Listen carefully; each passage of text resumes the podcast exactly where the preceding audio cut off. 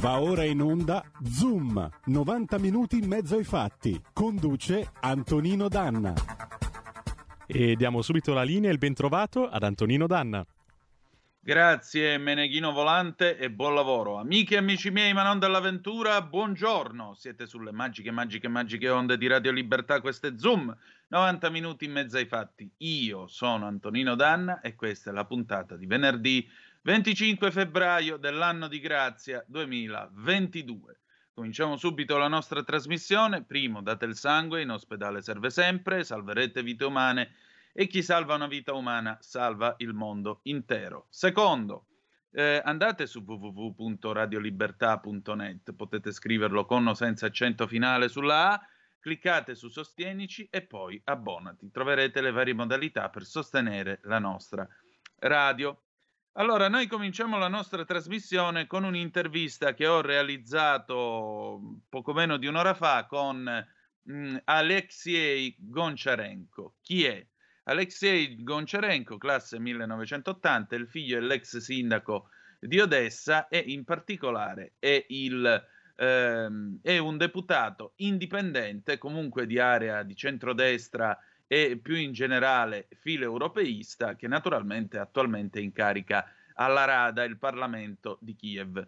Goncharenko, ieri parlando alla BBC World Service, aveva detto una cosa abbastanza drammatica, aveva invitato tutti gli europei a non servirsi né del petrolio né tantomeno del gas che arriva dalla Russia, perché dice ogni barile di petrolio russo, ogni metro cubo di gas russo che arriva sono macchiati dal sangue degli ucraini. Gli ucraini stanno combattendo con estremo coraggio, con estremo valore. I russi sono ormai a 10 km da Kiev. La BBC riferisce che si sentono forti esplosioni, in particolare nella notte la capitale è stata bombardata di nuovo. La gente è andata a dormire in metropolitana, esattamente le stesse immagini che molti di voi ricorderanno dai libri di storia eh, gli inglesi che dormivano nel 40 durante il, Blitz, il Blitzkrieg, la guerra lamp e poi il tentativo di mh, mm, la battaglia d'Inghilterra voluta da Hitler contro appunto gli inglesi, dormivano nella tube, la metropolitana londinese, le stesse immagini 82 anni dopo. Allora Federico, se è pronto il video, io farò ovviamente la traduzione della nostra conversazione perché Naturalmente la nostra è stata una conversazione in inglese, dopodiché vi darò due aggiornamenti, due agenzie Xinhua eh, cinesi che riferiscono alcune cose a proposito di Putin e, e di quello che sta accadendo in queste ore. Federico, quando vuoi puoi partire. Really When can we start once again? Uh, we may start right now if you like. Uh, okay, that's a ra- radio comment, yes? Uh, this is a radio comment, yeah, for Radio yes. Libertà. Libertà is freedom in, in, in Italian. I know, I know, I know. All right. Okay. Okay, first of all, uh, what's going on? What's happening in Kiev? Uh, what's happening at the Rada? Uh, Rada, I'm in Kiev now. Uh, in Kiev is uh, bombed uh, by Russian missiles. Um, in this, during this night, several civilian houses were damaged. People, uh, some civilians, some wounded. Fortunately, uh, nobody is killed. Um, now there are fightings around the city. Now there are fightings ar- around the city. Um, what else can I tell you? Uh, look, yesterday I spoke with the MP Sofia Fedina. She told me yes. uh, you you you reached uh, some uh, safe shelters and uh, you were uh, waiting for the Russians to come, and many of your colleagues were enlisting into the territorial forces. They were yes, they they were being trained to use guns. Yes, me also. I received weapons, and I, I'm not a soldier. I don't have military experience. Yeah. But... Ecco, allora, vabbè, dopo la parte iniziale gli ho spiegato appunto chi ero per Radio Libertà e dice it's a radio commentary, sì, è un, uh, un, commento radio, quindi per questo non ha attivato la webcam, comunque lui, Alexei Goncharenko, spiega che sostanzialmente nella notte eh, ci sono stati danni alle case a causa dei missili lanciati dai russi, ci sono stati dei feriti civili ma non dei morti, i combattimenti infuriano attorno alla capitale ucraina. Dopodiché io gli ho chiesto, facendo mh, seguito a quello che appunto ci siamo detti ieri con eh, Sofia Fedina, appunto una sua eh, collega della Rada di Kiev, il Parlamento di Kiev, che ieri ci aveva parlato con una pistola addosso da un bunker eh, vicino appunto al Parlamento ucraino. Ieri ci aveva spiegato, dice stiamo aspettando i russi, molti si stanno arruolando in questa milizia territoriale che è alle dipendenze dell'esercito ucraino. Eh, I miei stessi colleghi parlamentari firmano, gli mettono un mitra in mano, gli spiegano com'è che si usa e ci prepariamo a sparare eventualmente noi stessi anche contro eh, i russi.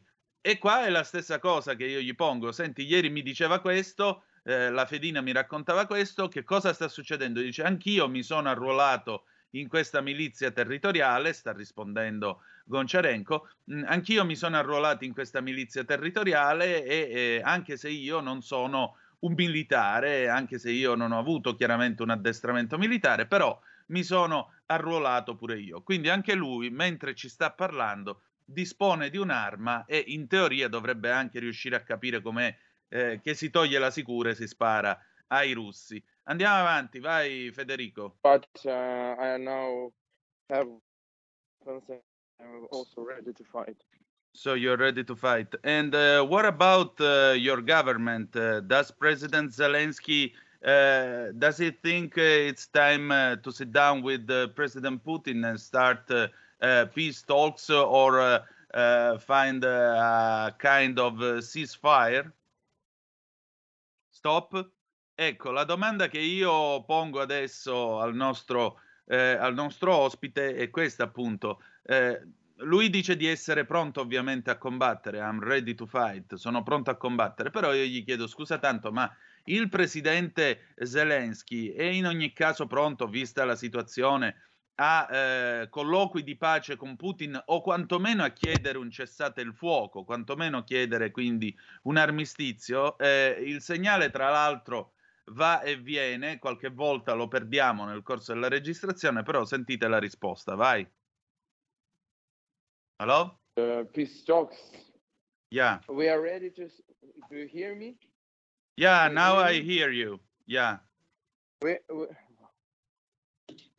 we are ready to start peace talks any moment, but peace talks, not a capitulation talks. And but Russian are refusing to talk at all. Yeah, really.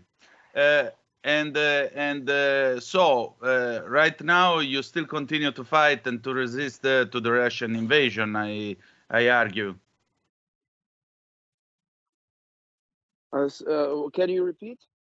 Uh, right now, so you uh, you still continue to fight and to resist uh, to the Russian invasion. Yes, we we are continuing resisting, and the Russian blitzkrieg failed. Putin was hoping that they will have a blitzkrieg against Ukraine, so that Ukraine will will fall very quickly. But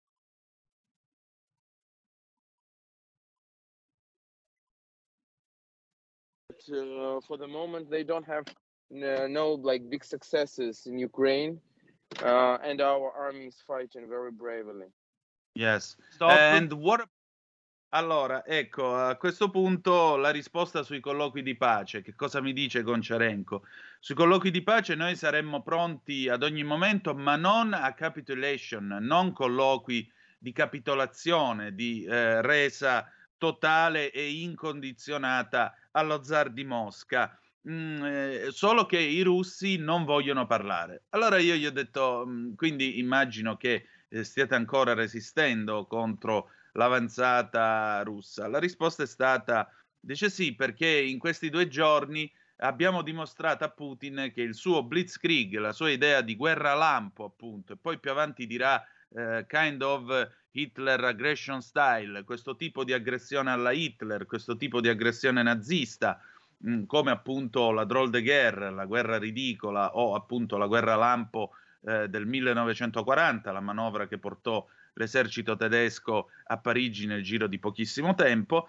Ecco, dice il blitzkrieg di Putin sta fallendo, il nostro, il nostro esercito sta combattendo con molto coraggio, sta combattendo con forza contro i russi e i russi non hanno avuto dei grandi successi. È chiaro che eh, in questa risposta ovviamente c'è anche l'amor di patria e il coraggio di chi non si arrende, di chi si sta giocando la sua partita la sua battaglia fino alla fine. Eh, del resto, davanti a una potenza come quella dell'esercito russo, mi pare che gli ucraini, che peraltro non hanno più il potere aereo, e tra poco infatti parleremo anche del potere aereo che manca, mh, mm, gli ucraini che non hanno più il potere aereo non possono mettere in atto delle iniziative di difesa sufficientemente efficaci o di contrattacco addirittura, anche se l'esercito ucraino a quanto pare è riuscito a lanciare dei missili contro le postazioni russe, è riuscito eh, molto spesso a rallentare la marcia dell'esercito russo a prezzo anche di gravi perdite, perché vi ricordo che questa è una guerra, chi mi parla mi parla da eh, una zona di guerra, non certo da un, eh, un, parco di divertimenti, questo non è un videogame. E allora Federico, andiamo avanti, che, sentiamo che cosa dice Goncerenko. And what about your hometown Odessa? Tatarka. Uh, Odessa is uh, was also bombed several times by missile attacks. Uh, on my constituency, one of military points was uh, uh, bombed, and that was the biggest number of killed yesterday. 22 people were killed yesterday there. That's exactly my constituency. Now it's uh, quite calm. There are no ground fightings there, but from time to time there are missile attacks. Uh, look, uh, yesterday you said, uh, speaking at the BBC World Service. Stop. Eh, ecco appunto, a questo punto io gli ho chiesto di Odessa. Odessa, lo sapete, è questa città sul Mar Nero, è anche uno dei porti più importanti dell'Ucraina. Tenete presente che molto spesso il grano che arriva in Italia e viene sbarcato a Salerno viene imbarcato in quel di Odessa, quindi è un problema che riguarda anche eh, anche noi, riguarda anche i pastifici italiani, perché dall'Ucraina, l'Ucraina è il granaio d'Europa come della Russia. E lui diceva proprio questo, dice ieri a Odessa, di cui suo papà è stato anche sindaco, Odessa è stata bombardata con eh, dei missili da parte dei russi, ora il combattimento è a terra, boots on the ground, stivali a terra, quindi si sta combattendo casa per casa. Nel suo collegio elettorale ieri c'è stato il più alto numero di morti dall'inizio della guerra in un colpo solo, 22, 22 morti. Adesso io gli pongo una domanda perché appunto, come vi dicevo, alla BBC aveva detto guardate che ogni barile di petrolio russo, ogni metro cubo di gas russo sono sporchi del sangue degli ucraini. E gli dico, senti, ieri la Fedina mi aveva detto i russi stanno bombardando o cercando di danneggiare il gasdotto che porta il gas in Europa e attraversa l'Ucraina per cercare di spostare eh, la, la, la, la, trasmissione del gas sul Nord Stream 2 che arriva direttamente in Germania bypassando l'Ucraina. Che cosa ne pensi e se questa cosa è possibile? Ascoltiamo la risposta, prego.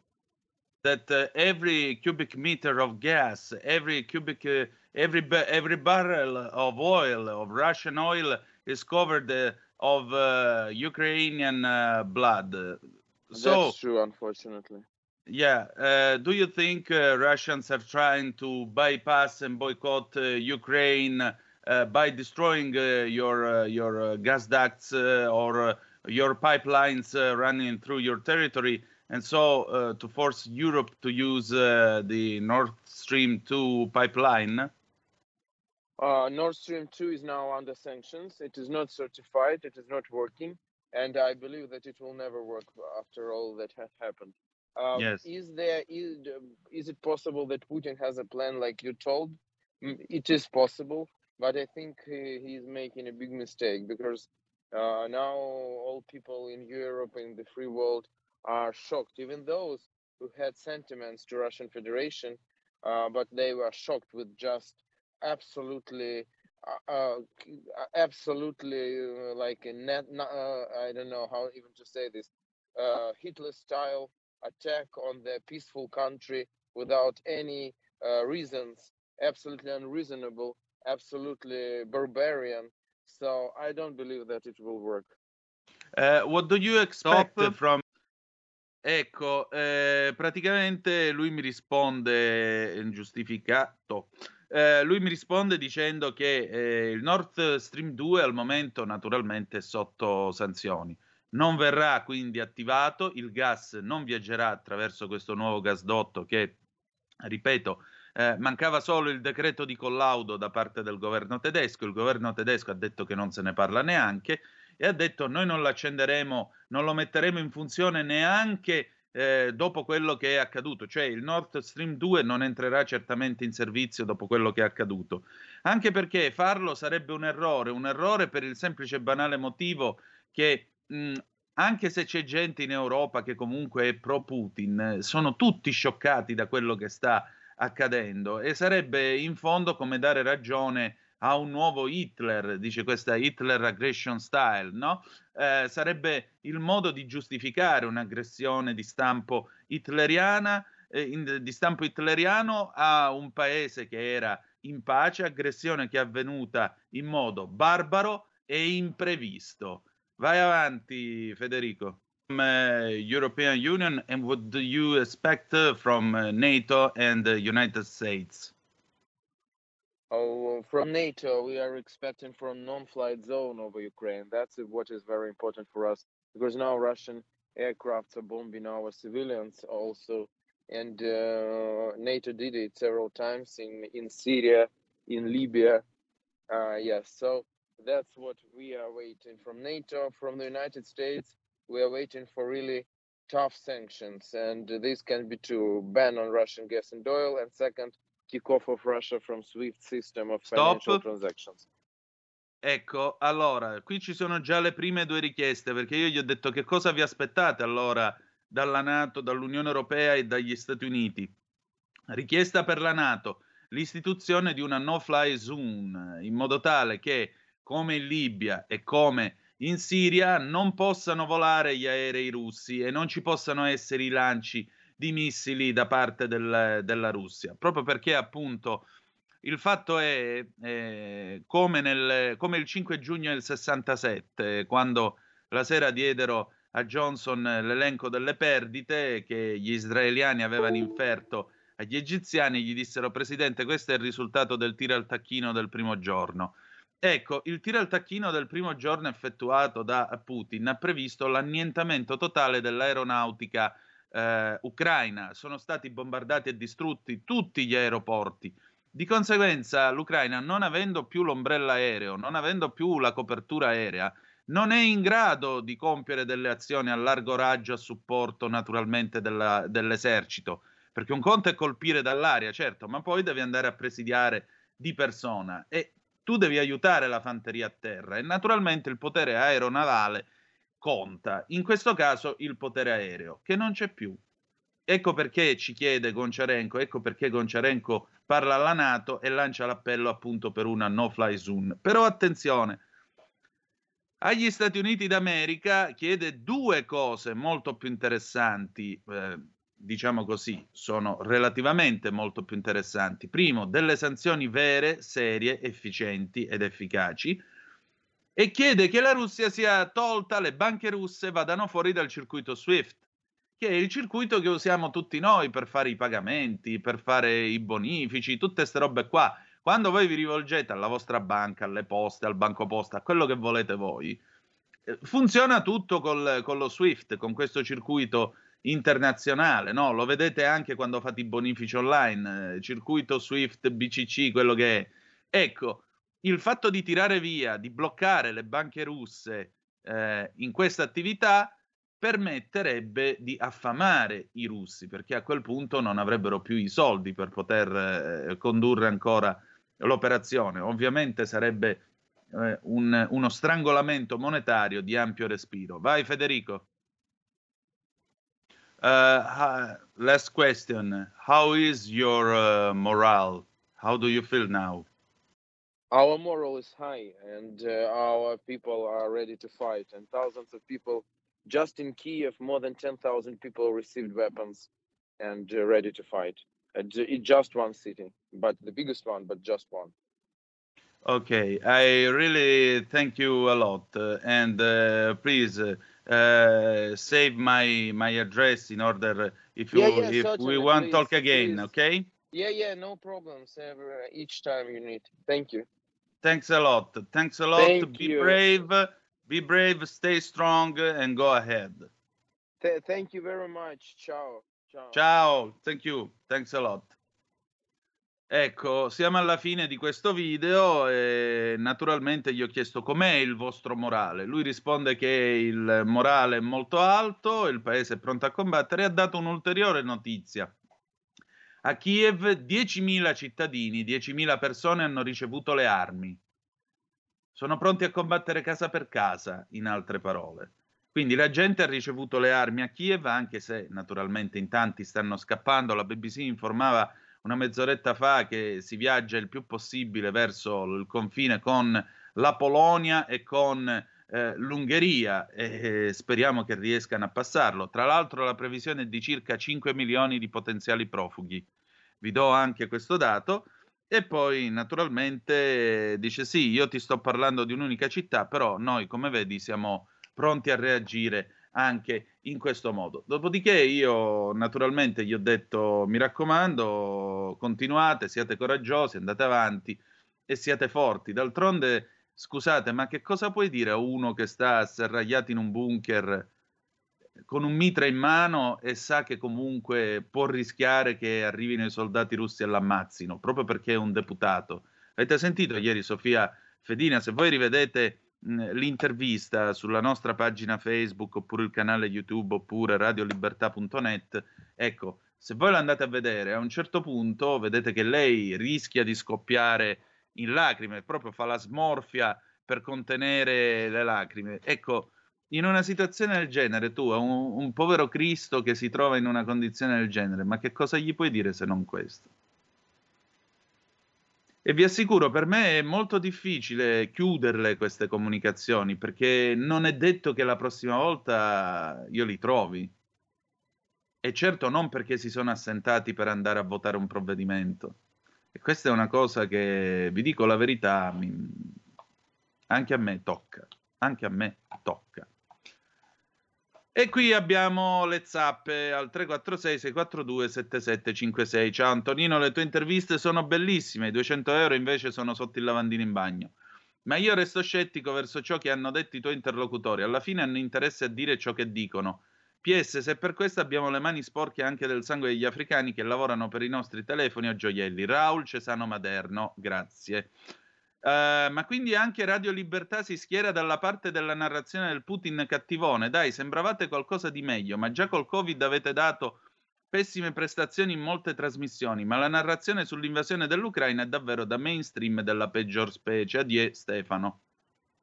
Perdonami Stefano, non mi pare di aver visto altre altre di aver visto altre emittenti che vi hanno portato direttamente dentro i bunker a parlare con chi sta aspettando i russi. È chiaro che quella è la loro posizione.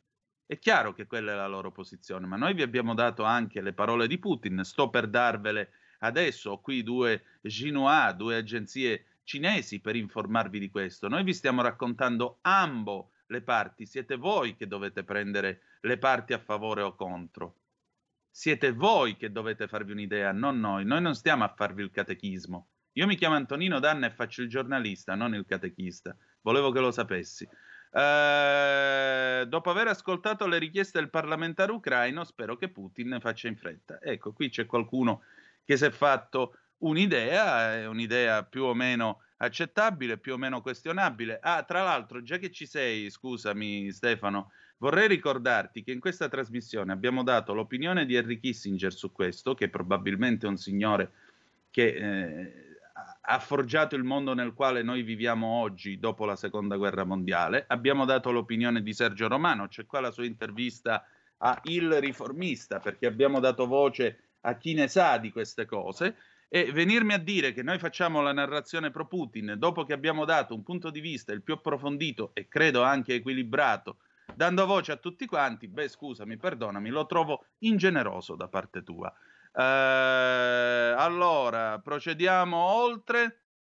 Procediamo oltre, chiudiamo con due comunicazioni. La prima, Domenica alle 15 a Bergamo si terrà una manifestazione di solidarietà per l'Ucraina sotto le finestre del municipio. Se avete voglia di partecipare, andate al municipio a Bergamo. Seconda cosa, qui due Ginois, eh, però andiamo un attimo in pausa, poi torniamo. Federico, non la mettere la musica perché se no perdiamo tempo. Vai in pausa, torniamo tra poco. Tutte le domeniche, dalle ore 15, la più bella musica di sempre, in compagnia di Gabriella Monti. Mi ritorni in mente, tutte le domeniche, dalle ore 15. Così mi distraggo un po'. La tua radio.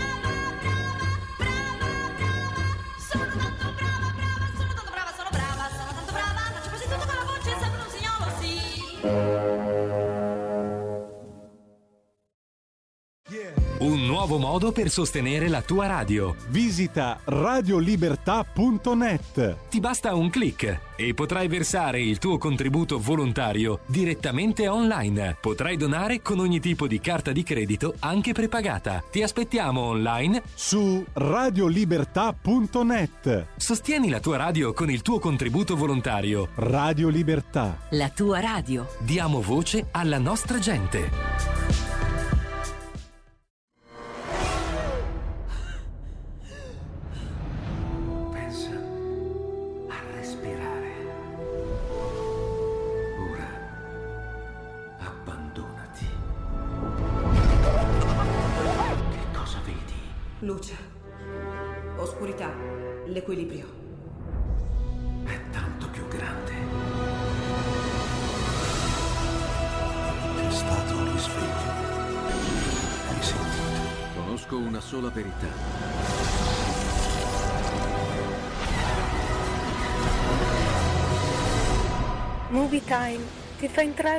Vivo del cinema, ti fa sentire come se fossi tu il protagonista del grande schermo.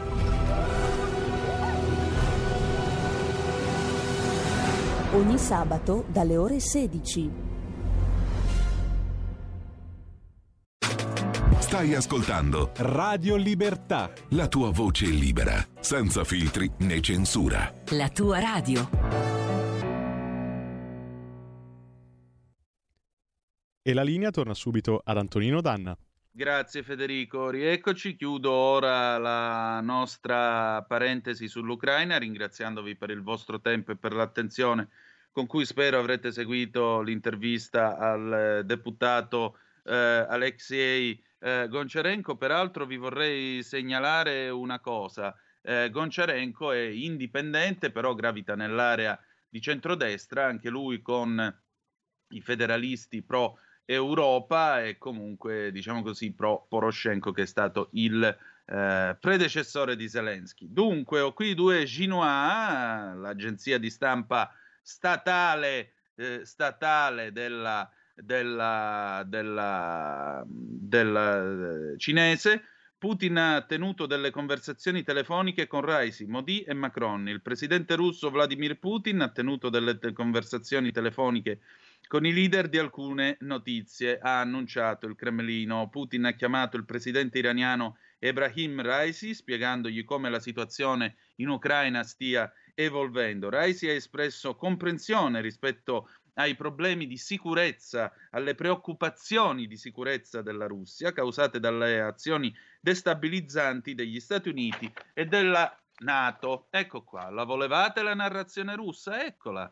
Così vi fate un'idea. Così vi fate un'idea, caro Pino, non che mi scrivi come sta informando, tra virgolette. Perdonami, facciamo i giornalisti qua.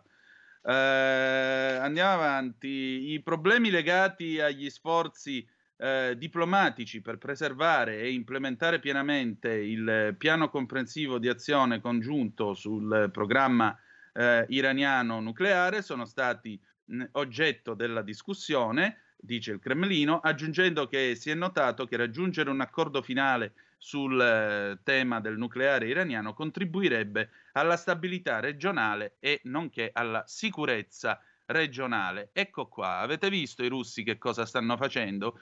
I russi stanno parlando con gli iraniani e stanno eventualmente buttando benzina sul fuoco perché dopo il fallimento mondiale di Biden e dell'Occidente in Ucraina, tra poco falliranno anche a Teheran. E andiamo avanti, complimenti Biden.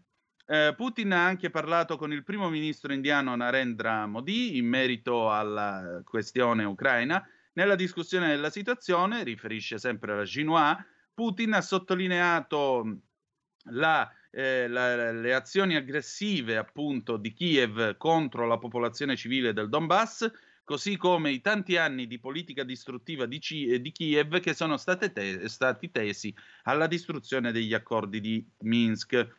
Modi ha inoltre ringraziato Putin per i chiarimenti e ha chiesto assistenza per garantire la sicurezza dei cittadini indiani attualmente presenti in Ucraina. Eh, poi ha parlato con il presidente Macron, lo zar di Mosca. Secondo il Cremlino, entrambe le parti hanno avuto uno scambio serio e franco di visioni sulla situazione ucraina.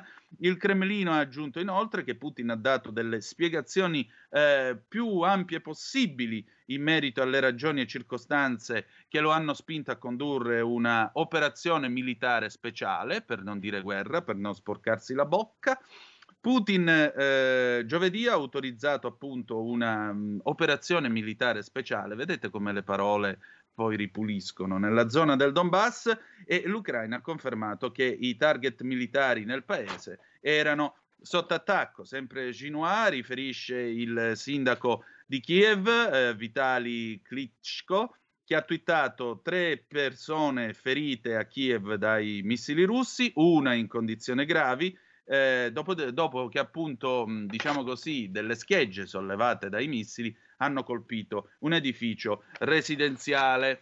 Chiudo infine con una cosa, questa settimana ci spostiamo un attimo in Italia, questa settimana i eh, parlamentari, i parlamentari, sì, i parenti delle vittime eh, di Bergamo, l'associazione Sereni e Sempre Uniti, che voglio salutare, eh, hanno scritto una lettera al presidente Mattarella e hanno chiesto un incontro. Quale motivo spinge le istituzioni più alte che rappresentano i cittadini, tra cui noi, a non voler nemmeno incontrare chi ha già sofferto dolore e lutti nell'abbandono e nella solitudine, senza alcun supporto e senza alcun sostegno? Era l'epidemia più annunciata nella storia per affrontare la quale dovevamo fare i necessari preparativi. L'Italia non era preparata perché abbiamo peccato di una gravissima sottovalutazione colpevole. Dal 2006 non abbiamo seguito le linee guida dell'OMS e le disposizioni dell'Unione Europea. Non abbiamo nemmeno utilizzato l'unico manuale di istruzioni che era il piano pandemico nazionale, che avevamo, seppur obsoleto, ma ne avevamo uno completamente a disposizione. Aprire al dialogo con i familiari, scrivono appunto eh, i, mh, mm, scrivono gli estensori della lettera dell'Associazione Sereni e Sempre Uniti, aprire il dialogo con i familiari rappresenterebbe quel cambiamento annunciato nel suo discorso di insediamento. Per il secondo mandato rappresenterebbe una svolta all'insegna del rispetto dei cittadini, perché il dialogo tra politica e popolo è a fondamento di ogni principio di democrazia. Chiudiamo questa lunga parte, dopodiché passiamo adesso all'agricoltura. Allora, io ho al telefono e ve la presento subito la dottoressa Marta Guerise che è project manager di appunto eh, Agricola 2000 e adesso parliamo con lei un attimo di una questione. Buongiorno dottoressa, benvenuta. Buongiorno, grazie mille dell'invito. Benissimo. Senta, allora, eh, saltiamo adesso a temi diciamo più tranquilli perché eh, voi state compiendo un piano che è finanziato anche dalla Regione Lombardia per avere la produzione del grano duro nella Martesana. E detta così la cosa, uno potrebbe anche rispondere che cosa me ne importa. In realtà è una grossa sfida. Perché? Perché il clima padano, il clima soprattutto dell'area della Martesana, così umido, non è il clima adatto per il grano duro. Ma voi state sviluppando questo nuovo tipo di eh, di grano, appunto, che sarà il grano, lo possiamo chiamare il grano lombardo, eh, il Frudur Zero, ed è un progetto che creerà quindi un grano resistente alle varie specie fungine nei campi della Martesana, nei campi della Lombardia e permetterà quindi di coltivare il grano duro anche qui nella pianura padana. Ce lo vuole raccontare un attimo? Sì, esatto, è corretto. Eh, quello che abbiamo fatto nei precedenti due anni di coltivazione, quindi soprattutto durante il 2020 e il 2021, è stato proprio sperimentare eh, diverse linee agronomiche per arrivare eh, quest'anno alla stesura di un protocollo di produzione eh, che ci permetta di produrre eh, frumento duro eh, in Lombardia, quindi soprattutto nella zona della, della, Marti, della, Martesana, quindi parliamo della zona a nord-est, quindi distretto della Martesana, zona nord-est di Milano, ehm, eh, di, una, di, una, coltivazione non tipica ecco, diciamo, dei nostri areali. Ehm, e mh, volta soprattutto alla produzione di uh, un frumento che sia uh, a residuo zero, uh, quindi che vada um, a coniugare alti livelli di produzione e di sanità della granella che sono tipici diciamo, dell'agricoltura convenzionale con però l'assenza di residui di prodotti fitosanitari tipici invece del, dell'agricoltura biologica. Eh, quindi um, cerchiamo di andare poi soprattutto incontro a quelle che sono anche um, delle richieste che ci vengono fatte costantemente, che vengono fatte costantemente um, dai consumatori che richiedono mm, sempre maggior eh, con sempre maggiore insistenza alimenti appunto che non contengano residui di prodotti fitosanitari, ehm, come anche eh, le richieste che ci vengono fatte dall'Unione Europea e dalla grande distribuzione. Ehm, dall'altra parte però abbiamo comunque l'esigenza di mantenere ehm, delle, delle, produzioni ehm, elevate anche di fronte a una popolazione mondiale in, in continua crescita. Quindi eh, questo diciamo è stato eh, l'obiettivo che, eh, che mh, mm, ha portato avanti il nostro progetto e eh, ci ritroviamo proprio in questi mesi a definire questo protocollo di produzione che speriamo eh, di, di, poter concludere eh, già entro la fine di, di quest'anno e, e, che poi potrebbe essere anche riadattato, perché no, eh, a diverse esigenze sia eh, territoriali che, che culturali. Ecco. Senta, eh, voi avete adottato anche tre tipi particolari di lotta fungicida, quella tradizionale, quella intermedia e poi avete avuto un approccio innovativo. Che cosa state utilizzando? Sì, l'idea è quella appunto di ehm, definire qual è effettivamente l'approccio più corretto, soprattutto per quanto riguarda le, eh, le malattie fungine. Di fatto questo è stato fatto anche per quanto riguarda sia le varietà impiegate, eh, varietà di frumento duro impiegate, ne abbiamo testate diverse in questi due anni di coltivazione. Eh, e, e, anche per quanto riguarda gli altri mezzi tecnici, oltre appunto eh, la difesa eh, dal, um, dai, dai funghi, ehm, quindi anche per quanto riguarda gli erbicidi e le, la, la, la, concimazione. Eh, abbiamo testato quindi diciamo così tre linee agronomiche, quelle, quella convenzionale con mezzi di difesa eh, convenzionalmente utilizzati, eh, una linea eh, avanzata e una linea innovativa, quindi con l'utilizzo anche di prodotti di biocontrollo eh, per eh, un minore impatto ambientale anche e ehm, per andare effettivamente a individuare una linea poi unica eh, che ci permetta di avere eh, un residuo zero eh, non solo nella granella ma poi nella semola che verrà utilizzata appunto per la produzione della, della pasta, della martesana. Ecco, questo poi dopo è obiettivo secondario eh, che speriamo di poter sviluppare in un secondo progetto eh, che sarà quindi di fatto un progetto di filiera per arrivare eh, alla, alla produzione della pasta della martesana a residuo zero. Molto bene, senta un'ultima cosa, voi chiudete sì. questo progetto quest'estate, quindi quando è che vedremo, ci sarà una produzione o un tentativo di avere già quest'estate la pasta della martesana? Eh, noi è quello che, che, ci auspichiamo e speriamo, eh, però come dicevo prima eh, l'obiettivo principale di questa prima sperimentazione, di questo primo progetto è appunto la definizione di un protocollo di produzione. Eh, sicuramente sarà nostro interesse però anche nostro come di, di Agricola 2000 che è capofila del progetto, ma come degli altri partner istituzionali eh, e accademici, quindi parliamo del distretto Adda Martesana, eh, delle, delle, aziende che hanno partecipato e messo a disposizione i propri i nostri, aziende agricole ovviamente hanno messo a disposizione i campi per eh, questa sperimentazione come del Dipartimento di Scienze Agrarie, Forestali e Alimentari di, di ZAFA dell'Università di Torino, nella fattispecie docenti eh, Amedeo Neri eh, e Aldo Ferrero. Insomma, quello che ci auspichiamo è di poter poi ehm, sviluppare in un nuovo progetto proprio un aspetto di, di filiera che eh, prevede però di prendere eh, appunto in considerazione anche altri aspetti che in questo primo progetto non sono stati considerati, parliamo per esempio del packaging ehm, che sicuramente ha eh, eh, è, è, un aspetto i, i fondamentale, soprattutto anche dal punto di vista comunicativo, perché vorremmo comunicare correttamente appunto eh, tutto quello che abbiamo studiato in questi anni, in questi primi anni di, di, sperimentazione. Quindi è più un work in progress, diciamo, e ce lo auguriamo però nei prossimi anni. Ecco. Benissimo, grazie dottoressa, grazie del suo tempo. Grazie mille a voi per eh, la partecipazione, grazie. Prego, buongiorno. Abbiamo avuto con noi Marta Guarise, che è appunto uh, project manager di Agricola 2000 per il Frudur Zero, quindi il grano duro della Martesana. E questo c'entra con la puntata di oggi della ragazza di campagna, Gemma Gaetani.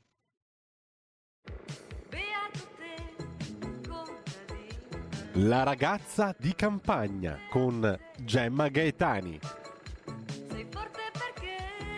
Gemma carissima, buongiorno, bentrovata. Mi pare che nostro, la nostra conversazione viene introdotta con, un, con, una pulce nell'orecchio per te. Qui si sta preparando il grano duro della Martesana, mentre invece tu ci racconti quello saraceno che fu portato dai Veneti.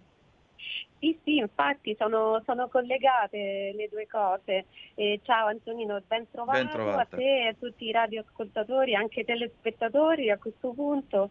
Eh, sì, questa settimana eh, abbiamo fatto questo viaggetto nel grano saraceno, un po' stimolati dalla eh, settimana precedente nella quale appunto avevamo parlato, ti ricordi, con la, eh, la ristoratrice valtellinese, eh, sì. perché insomma il grano saraceno riserva molte sorprese. Innanzitutto oh, noi sbagliamo quando diciamo che non è un cereale, è uno pseudo cereale, perché cereale è una famiglia merceologica, commerciale e non botanica. Quindi noi, io ho fatto questa battuta che come diceva Forrest Gump, stupido è chi lo stupido fa e quindi cereale è ciò che ciò chi cosa fa il cereale. Quindi noi consideriamo cereali tutte quelle eh, farine eh, di eh, semi, eh, per lo più amidacei, quindi a maggioranza ehm, di elementi ehm, amidacea, eh, e che eh, usiamo per fare pani, paste e polente. Quindi in, è a tutti gli effetti il grano saraceno un cereale. Quello che non è, non è una graminacea, perché la maggior parte dei cereali che noi consumiamo abitualmente sono graminacee e poi quello che anche non ha, però questo è un pregio, è che non contiene il glutine e quindi siccome eh, sono più mh, frequenti i casi di sensibilità al glutine, che non è una vera e propria, la vera e propria celiachia, però comunque comporta alcuni dei sintomi della celiachia, si vanno sempre più cercando farine di questo tipo, senza glutine.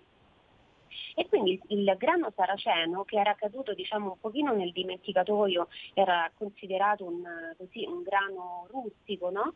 eh, appunto per persone di campagna, invece sta rivivendo adesso un momento di, eh, di grande apprezzamento, esaltazione, anche conoscenza da parte di chi magari eh, non lo conosceva. Un'altra cosa che non si sa è che noi eh, associamo il grano saraceno ai pizzoccheri squisiti naturalmente che sono una ricetta valtellinese, però il grano saraceno è vero che è un grano soprattutto nordico, ma non esclusivamente nordico, infatti si coltiva anche per esempio in Umbria e ci si fa, mi è piaciuta questa cosa perché è una via di mezzo tra la pasta e, e legumi eh, e la polenta, eh, si fa appunto la pasta e lenticchie, però al posto della pasta si usa appunto eh, questa, questa, polentina di, di grano saraceno.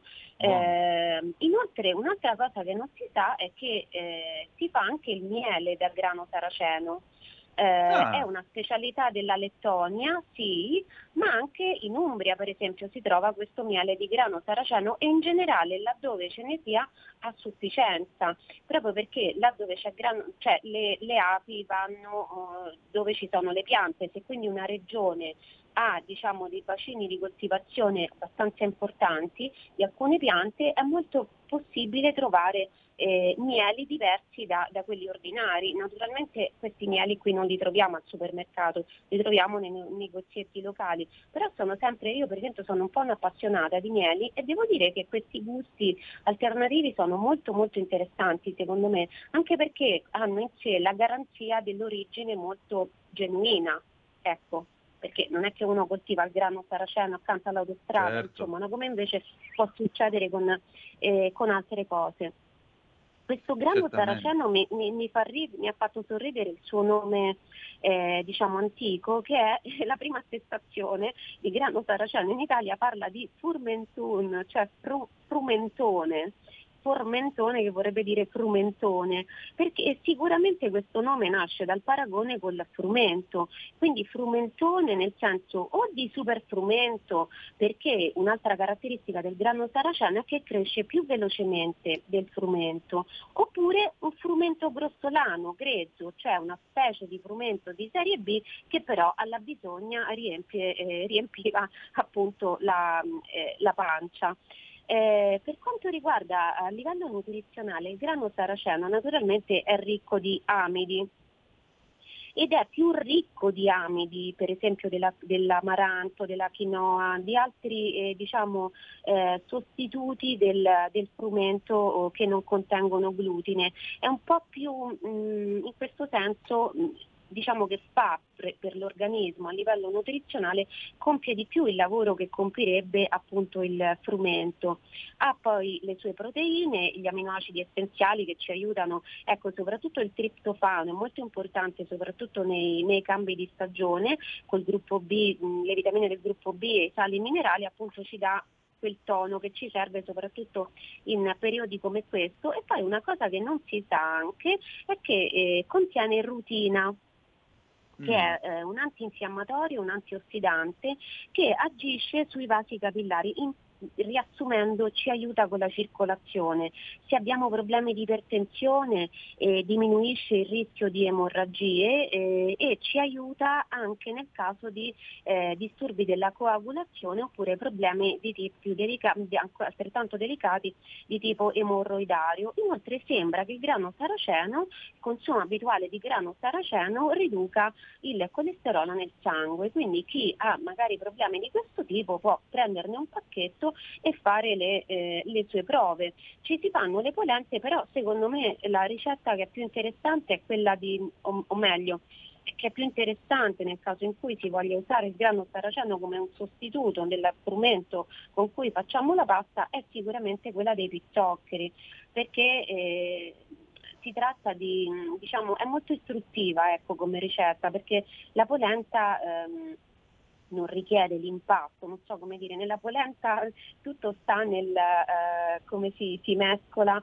mentre cuoce, invece qui ci mettiamo a impastare proprio la pasta, tanto che, ah, questa mm. ecco un'altra cosa che, mi, che trovo interessante, si parla tanto di pasta giapponese, cinese, eccetera, ecco, quando leggete soba, gli, sì. soba sono gli spaghetti giapponesi di grano saraceno, perché la parola soba in giapponese vuol dire proprio grano saraceno. Quindi, Ti chiedo scusa, volete... c'è una telefonata per te, Gemma, sul grano saraceno. Sì. La passiamo subito. Pronto chi è là? Pronto, ciao, sono Paola da Verona. Benvenuto. mi interessa il grano saraceno anche perché io sono di origini valtellinesi di Morbegno.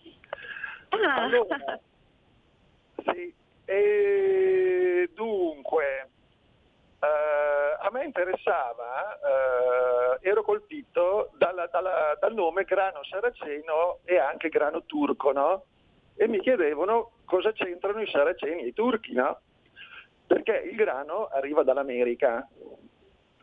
Allora, eh, bisogna capire, cioè bisogna capire, nel senso, mh, l'etimologia della, della, della, del, della parola eh, saraceno e turco deriva dal fatto che nel Medioevo naturalmente eh, i nostri nemici erano i turchi e i saraceni.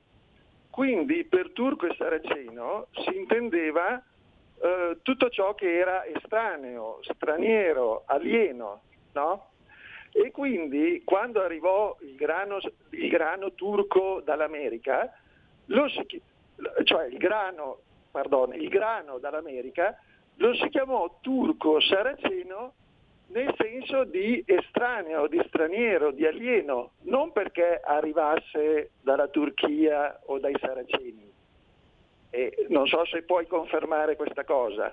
E poi, sì, sì, è, è, è esattamente così, infatti nel pezzo l'abbiamo scritto, in Germania lo chiamano grano dei pagani, perché proprio era, era, è stato introdotto nel nord Europa ehm, dalle regioni, da, non, da, persone che venivano identificate come non cristiane, non europee in quanto non cristiane. Quindi è verissimo, turco non significa che, che viene dalla Turchia eh, ed è esattamente così, però è rimasto poi, eh, poi questo nome. Il grano saraceno in particolare tramite le coste del Mar Nero arriva prima a Venezia, Anversa e poi da qui si diffonde, ecco perché è diffuso soprattutto in Lombardia, anche in Veneto e poi più residualmente diciamo nel, nel centro e nel sud d'Italia, anche se è presente, non è che è proprio completamente assente, però diciamo è concentrato in, in nord Europa, però arriva da lì.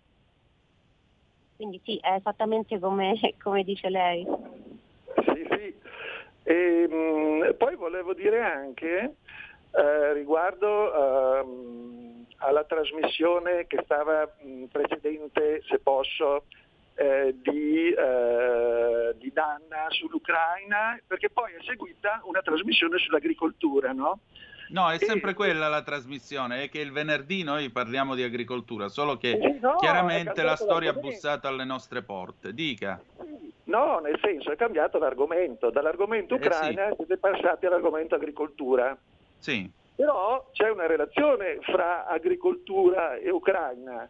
Certo. Perché... Eppure grano saraceno, sì, infatti lo stavo per dire.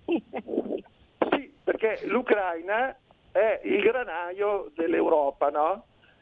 E eh, nel 29 c'è stato un simpatico genocidio di 16 milioni di contadini ucraini che coltivavano il grano da parte dei comunisti russi. E eh, l'Unione Europea, siccome è negazionista riguardo a genocidi comunisti, compreso quello appunto degli ucraini, ha attribuito a Putin, che è anticomunista, il genocidio comunista dicendo che gli ucraini odiano i russi per il genocidio dei, dei, dei kulaki, no? però dimenticando di dire che il genocidio è stato fatto dai comunisti russi, non da Putin che è anticomunista. Ciao. E stai attento che poi ti dicono che fai una narrazione squilibrata, però. Vai avanti, Gemma, per favore. Ecco, sì, diciamo che non è proprio la giornata, la giornata ideale purtroppo, però mh, mm, io mh, mm, ho dimenticato di dire che il grano saraceno è molto apprezzato, oltre che in Giappone, e anche eh, in Russia, tanto che esiste la ricetta dei blini russi e c'è anche poi una polenta di mh, mm, grano saraceno, però attenzione, questa è molto particolare perché a me non risulta che esista in Italia una cosa del genere col grano saraceno ed è una polenta che si fa col grano saraceno in chicchi, è simile al porridge.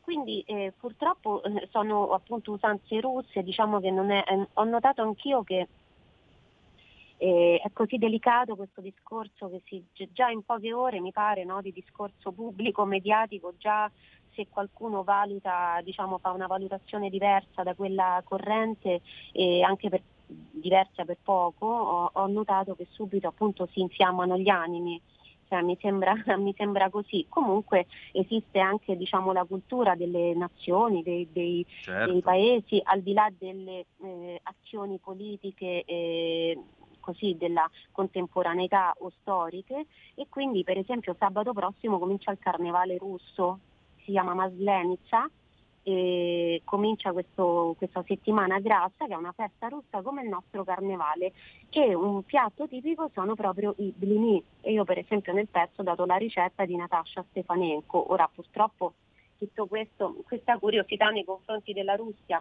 co- coincide con dei giorni diciamo molto particolari e quindi però è vero quello che dice la signora, cioè i russi in generale, quelle terre, ora senza stare a fare la distinzione Ucraina-Russia, comunque quelle terre sono grandi produttrici e consumatrici di, eh, di grano, infatti come di, di, vari tipi di grani, come ti dicevo eh, il miele di grano saraceno è lettone, è una specialità lettone molto, molto apprezzata. Esatto. Gemma, allora, l'orologio purtroppo dice stop, quindi io ti voglio ringraziare di questo tempo. Domani, tra l'altro, c'è una Gemma in cucina, seguitela alle 11 e noi ci ritroviamo giovedì prossimo con eh, il tuo spazio, va bene? Eh, Antonino, posso aggiungere Dimmi. solo una cosa? Invito certo. la signora che ha chiamato ad ascoltare anche domani perché parliamo proprio di Mordegno. Nella, in una gemma in cucina parlerò sì. delle uova di selva di Mordegno. Perfetto, grazie Gemma. A te, ciao, alla prossima. Ciao, ciao. Ciao, ciao, ciao, ciao. Andiamo in pausa e poi torniamo subito. Stai ascoltando Radio Libertà. La tua voce libera, senza filtri né censura. La tua radio. Stai ascoltando Radio Libertà. La tua voce libera senza filtri né censure, la tua radio.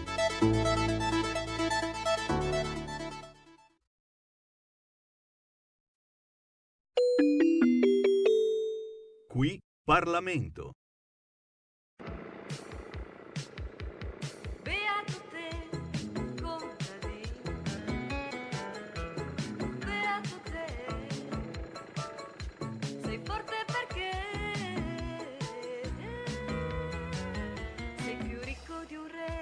Zoom Green, l'agricoltura in campo. E diamo subito la linea ad Antonino Danna e Lorenzo Viviani. Scusate, voi alla radio non lo potete vedere, ma c'ho, c'ho Tonno Nostromo in collegamento. Ah! Grande. Buon pesce, tanto gusto e tutta forza! Insuperabile, qualità come era di cuore, qualità insuperabile, con la pipa. Mi manca il cappellino, mi manca, esatto. è troppo esatto. caldo, anzi adesso mi devo togliere anche la giacca. Caro Straordinario, sei ciao in diretta al Savonarola, un ciao. Un caro saluto a tutti i radioascoltatori, mi trovo nella Darsena di Genova, oggi c'è una manifestazione dei pescatori. Mi fa piacere intanto averti strappato una risata in queste giornate dove da ridere c'è veramente poco, poco, poco. Ti ringrazio e complimenti, molto. E complimenti veramente a Radio, Radio Libertà perché state facendo dei servizi molto interessanti. Ieri deputato ucraino. Io devo dire la verità, sono orgoglioso di partecipare al palinsesto di questa radio che sta dimostrando di avere veramente una grinta, una grandissima capacità di informazione. E invece no, dovresti, dovresti, vergognarti, perché io ora vorrei rispondere ad alcune zappe che sono arrivate, perché è giusto che io metta in chiaro una cosa con chi mi sta ascoltando. Ti chiedo scusa se ti rubo un attimo di vai, tempo, vai, però, però, è bene che ci sia questa messa a punto. Allora, Pino il portoghese mi scrive: Ciao Antonino, non capisco co- ma non capisco la radio come sta informando, tra virgolette, sull'Ucraina. È una narrazione ipocrita, come tutti i mainstream, e qui non si tratta di essere pro-Russia o pro-America. Pino, io non accetto questa espressione. Prima di tutto non accetto che tu scriva informando tra virgolette, perché io non sono un attore. I miei colleghi non sono attori, non fanno i saltimbanchi, non ho visto Cainarca, Pellegrin, Varin eh, e tutti gli altri con la patatina al naso, non li ho visti, non gli ho visto fare il triplo salto mortale, quindi noi non siamo degli attori, primo. Secondo, noi siamo dei giornalisti, che vi piaccia o no. Terzo, facciamo il nostro mestiere. Perché poi tu mi dici, eh, scusami, siamo sempre alle solite, sì, perché io ho solo citato quella tua uscita, ti chiedo scusa, ma eh, come vedi la radio ha anche i suoi tempi, però me lo prendo per risponderti davanti a queste osservazioni e davanti ad altre osservazioni di alcuni ascoltatori. Siamo sempre alle solite, se vuoi leggere il mio messaggio lo leggi per intero e poi lo commenti, infatti ora ti rispondo. In ogni caso la tua narrazione di oggi stride con quella che avevi dato su Kissinger. E perché, scusa? Kissinger ha detto chiaramente che l'Ucraina deve essere fuori dalla Nato e deve essere un ponte tra Oriente e Occidente, va finlandizzata. Ora, Putin dice dobbiamo disarmare l'Ucraina. Benissimo, noi riferiamo. Putin ha detto vuole disarmare l'Ucraina. Ma se la deputata ucraina con la pistola addosso che mi parla da un bunker mi risponde se l'Ucraina viene disarmata noi veniamo pappati in un colpo solo da Putin, è mio dovere dare voce anche a lei, anche se a te non piace. Perché vedi, qui non è il punto di quello che penso io di questa vicenda, chi se ne frega di quello che penso io. Il punto è raccontarvi quello che accade e quello che si dicono le parti, perché la gente non è stupida. Chi, as- chi ascolta questo programma non è stupido, chi ascolta questa radio non è stupido ed è in grado di farsi un'idea da sola. Ma venirmi a dire che noi facciamo la narrazione pro-Ucraina dopo che io in questo programma vi ho dato l'analisi di Kissinger, vi ho dato le informazioni dall'estero, vi ho portato la BBC. Ieri io ho telefonato anche ai giornalisti in quel di Kiev, quelli del gruppo indipendente della ONG.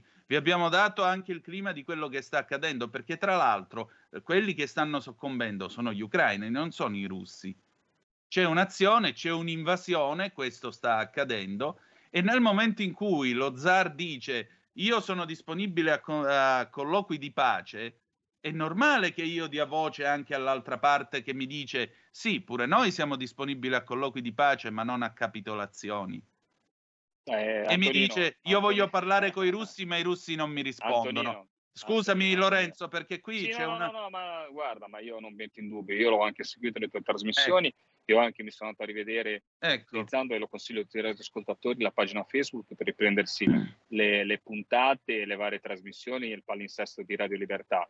Non penso che nessuno possa mettere in dubbio il, il lavoro che si è sempre fatto su Radio Libertà e su RPL prima, dal punto di vista soprattutto di, di, far sentire le voci, di dare spazio, come hai dato spazio all'ascoltatore, giustamente le hai risposto, perché è sempre bene aprire i dibattiti e non lasciarli insoluti. Mi viene da dire una cosa eh, sulla questione, ma questo senza smentita, e non si può eh, pensare, cioè io non sono un esperto in esteri, è un momento in cui la Russia non ha scusanti, ma questo dobbiamo dirlo chiaramente, eh, io posso ascoltare tutti, la Russia non ha scusanti, la Russia non ha possibilità di, di essere, poi possiamo andare a analizzare e leggere, mi è fatto piacere alcuni articoli di stamattina in cui si va a, eh, insomma, a capire eh, le motivazioni e quello che è successo e tu, ci saranno state delle responsabilità sicuramente come dire due persone che litigano, tre persone che litigano, qua siamo anche 4-5 persone che litigano, poi uno arriva e gli ciocca un pugno nella faccia. Quello che ha cioccato il pugno non, è, non, non, non, si parla più del litigio, alla base del litigio cosa c'era. Siamo arrivati a un, a un punto in cui quello che sta facendo la Russia è da condannare senza se e senza ma. Poi il fatto che l'Europa deve avere un ruolo e che secondo me poi ti lascio con questa cosa, facciamo sì. un quarto d'ora, mi farebbe piacere parlare di pesca e di agricoltura. Certamente. Vi do due aggiornamenti. Eh, la cosa brutta è la cosa che secondo me dovrebbe eh, farci riflettere sulla politica europea che realmente qua perde l'Ucraina e perde soprattutto l'Europa. Perde l'Ucraina e perde l'Europa. Perché noi abbiamo tutti l'interesse di aprire un dialogo con eh, la parte orientale, io la considero dell'Europa, e cominciare ad avere un processo fammi dire, anche di europeizzazione, che forse eh, striderà gli esperti analisti degli esteri della Russia, comunque cercando di lavorare per loro e con loro, per loro e con loro. Comunque la Russia ha anche dei problemi naturalmente di, eh, di, di, insomma, eh, che non sono sicuramente eh, da, da, sottovalutare interni di politica interna. Però era, era, questo che doveva arrivare l'Europa e purtroppo questo è stato un fallimento reale. Poi eh, sul fatto che eh, bene, male, adesso la guerra non, ha, non, ha, eh, non si può non condannare, non si possono non avere una risposta unilaterale da, da parte de, de, de, dell'Europa, da parte degli Stati Uniti, ma io vorrei che la risposta fosse più europea a questo punto, siamo noi gli interlocutori primi. Eh, quindi secondo me è questo il ragionamento alla base. Purtroppo qua perde realmente l'Europa, che si dimostra sem- sempre più debole dal punto di vista della politica sud-estera, ma soprattutto che uscirà ancora più debole da questo conflitto che speriamo tutti, speriamo tutti, duri ancora pochissimo, duri ancora pochissimo. Ecco, io vorrei finire comunque perché sennò poi diventa che io non leggo i messaggi. Allora, Pino mi dice anche, chiaro che fai il giornalista, ah meno male, ma dai giornalisti di Radio Libertà mi aspetto un'indipendenza e non lo scoop come tutti. Altrimenti guardo la RAI che sono costretto a pagare con la, bolle- con la bolletta elettrica. Indipendenza che cosa vuol dire? Io ti ho dato entrambe le parti, ti ho letto le notizie sia da Mosca che dal fronte ucraino, per cui dov'è il problema dell'indipendenza mia o di questa trasmissione o di questa radio? La RAI non c'entra niente. La RAI non c'entra niente, credimi. Se te la vuoi vedere, guardatela, non c'è problema. Io per esempio non la sto guardando, sto preferendo seguire la BBC perché preferisco ascoltare la gente che va direttamente sul posto e intervista quelli che sono sul posto ed è quello che sto cercando di fare anch'io, anziché convocare la solita compagnia di giro e farmi spiegare il loro punto di vista tipicamente italiano. Perdonami. Detto sempre salva la pace dei giusti e dei bravi colleghi che lavorano in RAI. Perché non vai a intervistare i russi nel Donbass? E i Marò?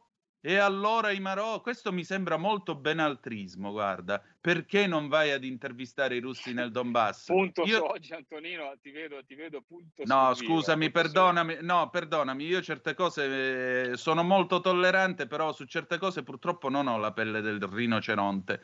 Mi sembra che nessuno lo faccia, e ripeto, io sono atlantista e non filorusso e tu lo sai.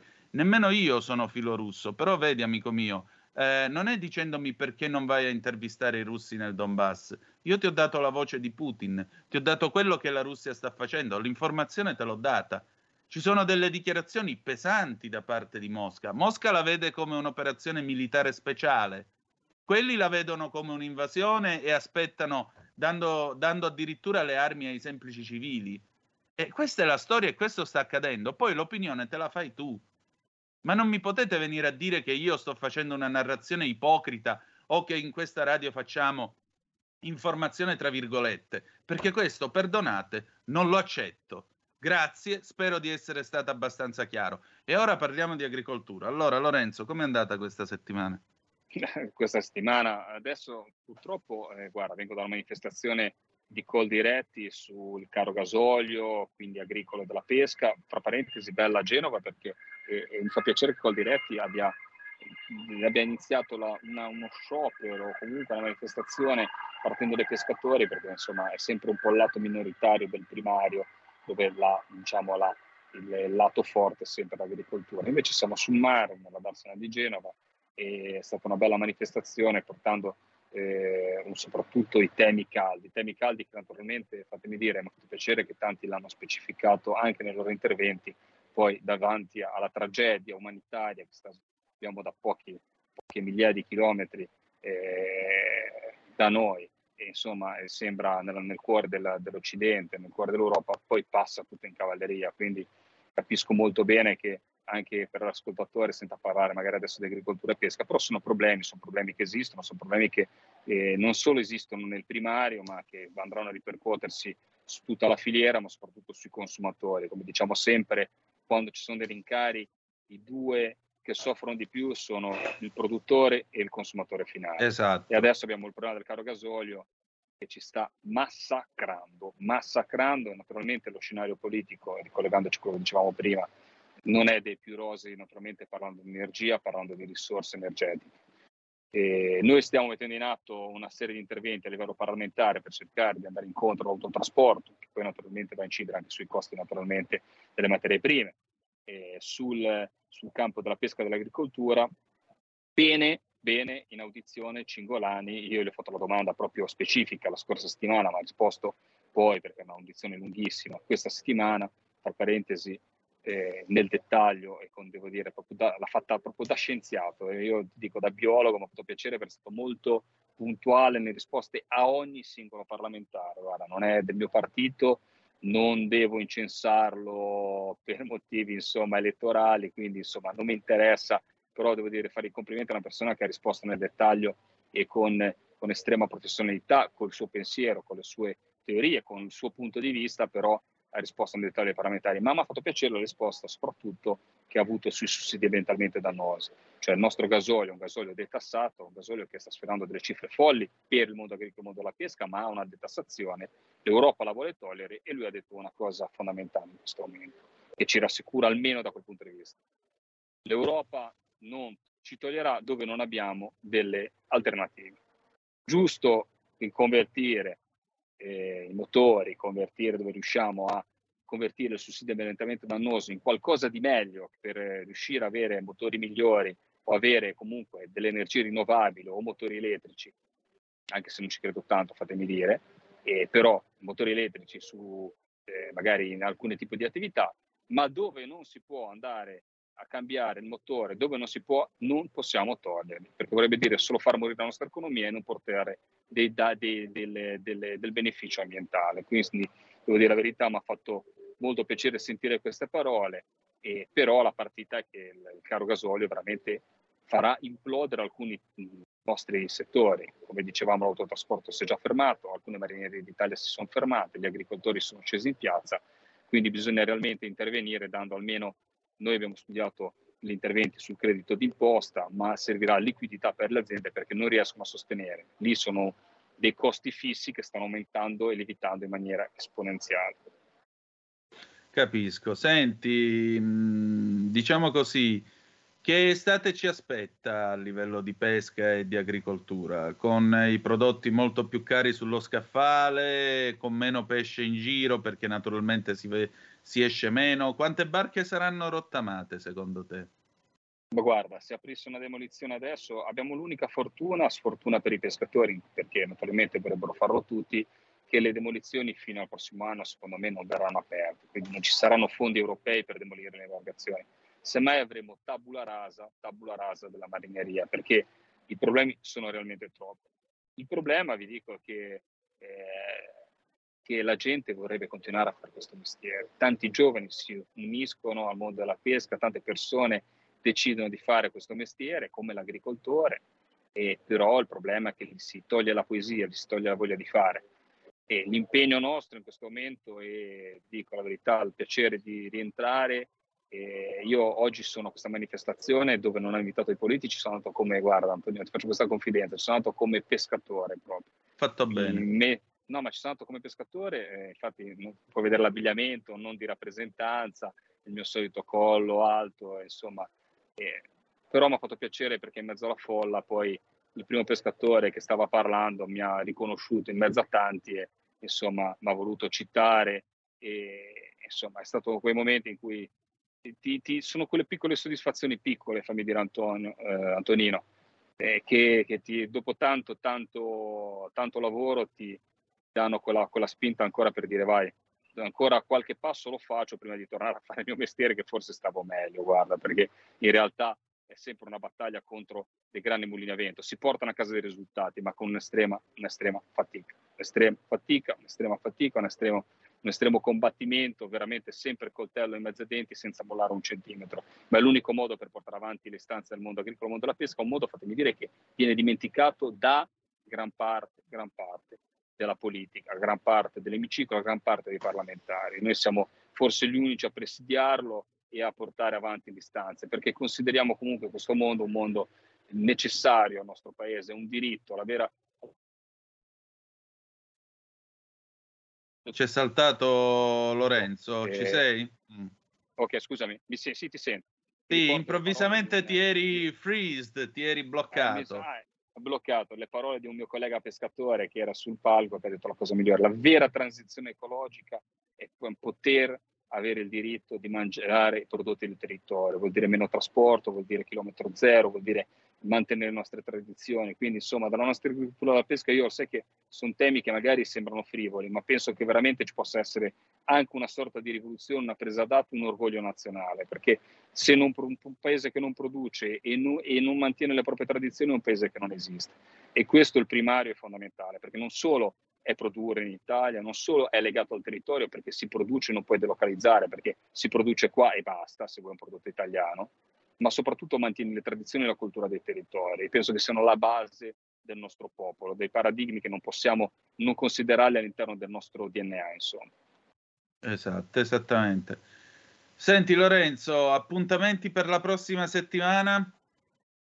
Appuntamenti per la prossima settimana sarà ricca di impegni sempre perché abbiamo dei progetti di legge che dobbiamo chiudere eh, perché eh, sinceramente eh, a conti fatti eh, manca un anno alle elezioni, non si sa quanto durerà eh, comunque la vita del Parlamento quando verranno sciolte le Camere, quindi abbiamo sempre il famoso progetto di legge sul florovivaismo bloccato, il littico bloccato e abbiamo tante altre eh, insomma, iniziative che devono essere portate avanti. Non possiamo permetterci di essere l'ennesima legislatura dove abbiamo sentito, audito, scritto, studiato, fatto e sbrigato per poi finire che non riusciamo a scrivere una legge ben fatta e che serve per il settore.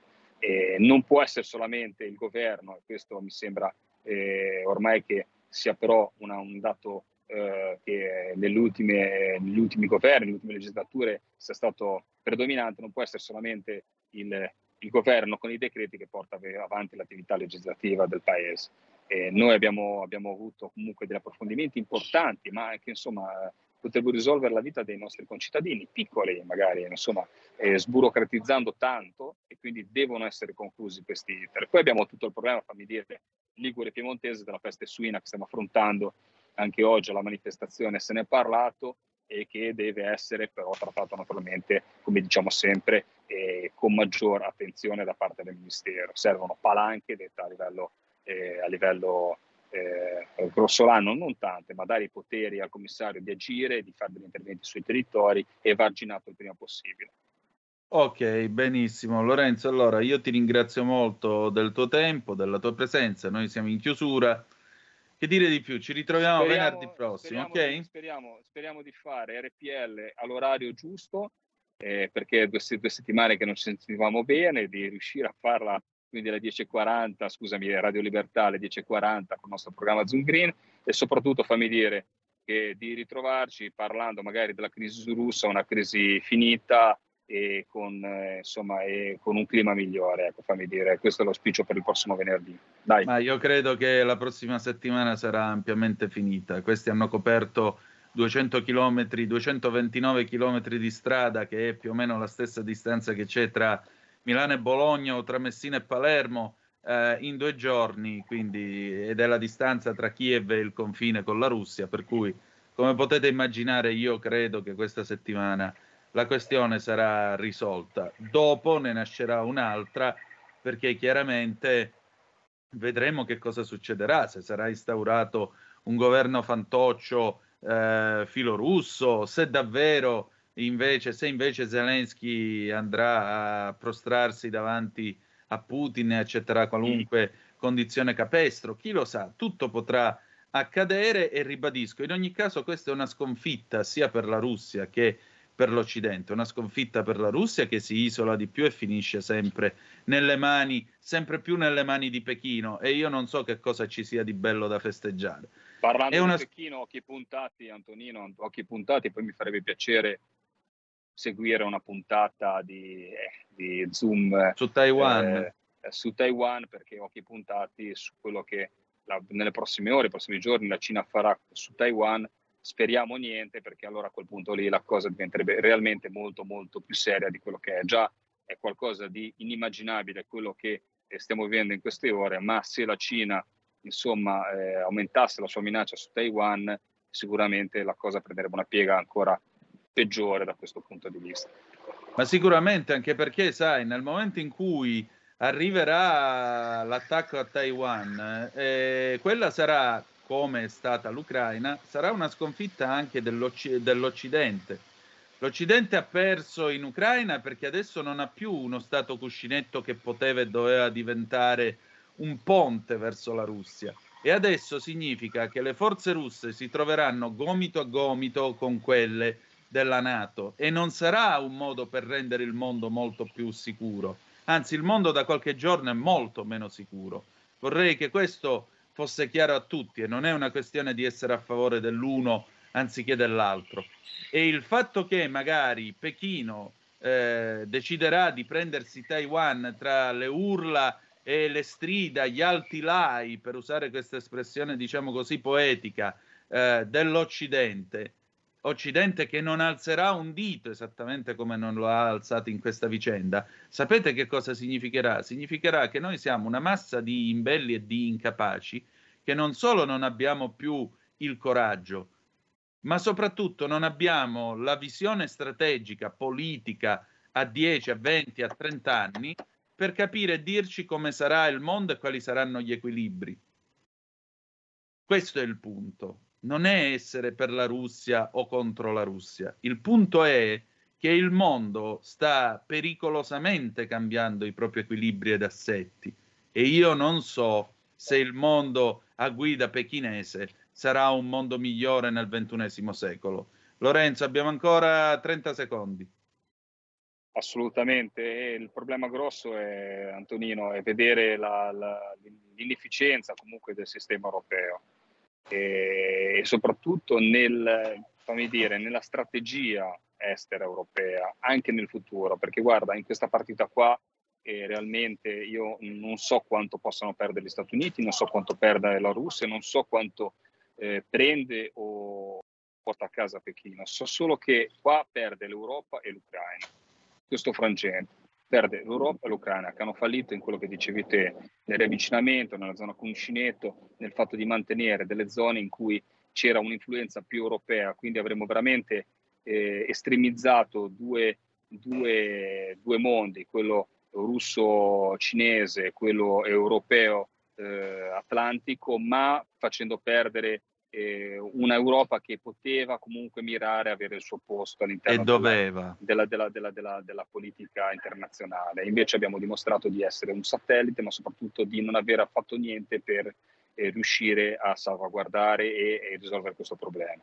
Esatto, detto, questo, detto, detto questo, eh, alla guerra non c'è possibilità di giustificazione mai, mai. Quindi io eh, lo ritengo veramente una cosa da ribadire in tutte le sedi. Però ecco, come ci si è arrivati dovrebbe essere veramente un, un esame proprio del lavoro fatto da chi in quel momento lì eh, insomma doveva creare una strategia anche come paese fammi dire il problema grosso poi veramente ti rubo 30 secondi sì ma perché tra perché... poco ci sfumano se ah, questo okay. è il fatto e allora, allora basta allora finiamo eh, dicendo che finché un'Europa non avrà una politica estera realmente dove si considereranno gli le economie dei paesi dell'Europa tutti esatto. insieme senza pensare ai singoli paesi non andremo da nessuna parte. Grazie Antonino, grazie agli ascoltatori di Radio Libertà, ci sentiamo il prossimo venerdì. Ciao. Grazie a te, un abbraccio. Qui Parlamento. Allora, la nostra puntata di oggi è terminata. Vi ringrazio come sempre del vostro tempo, della vostra presenza, anche delle vostre discussioni e polemiche perché parlare al coro dei fedeli non dà mai soddisfazione, quindi io ringrazio tutti quelli che hanno partecipato a questo dibattito, anche con toni eh, più o meno polemici, perché ribadisco, è importante dirsi le cose, quindi sono grato a tutti e ciascuno di voi. Il pezzo con cui ci lasciamo è stato scelto da Maria Laura da Brescia, Gino Paoli, Salore, Sapore di sale del 1964, Domani alle 9.30 il garage dell'Alfista con Cristian Truddaio di Feri, fieri di essere alfisti, se no lunedì alle 10.35 col professor Luigi Curini parleremo degli Stati Uniti d'America e della loro settarizzazione. Grazie per essere stati con noi e ricordate che the best is yet to come, il meglio deve ancora venire. Vi ha parlato in ritardissimo Antonino Danna. Buongiorno. Avete ascoltato Zoom, 90 minuti in mezzo ai fatti.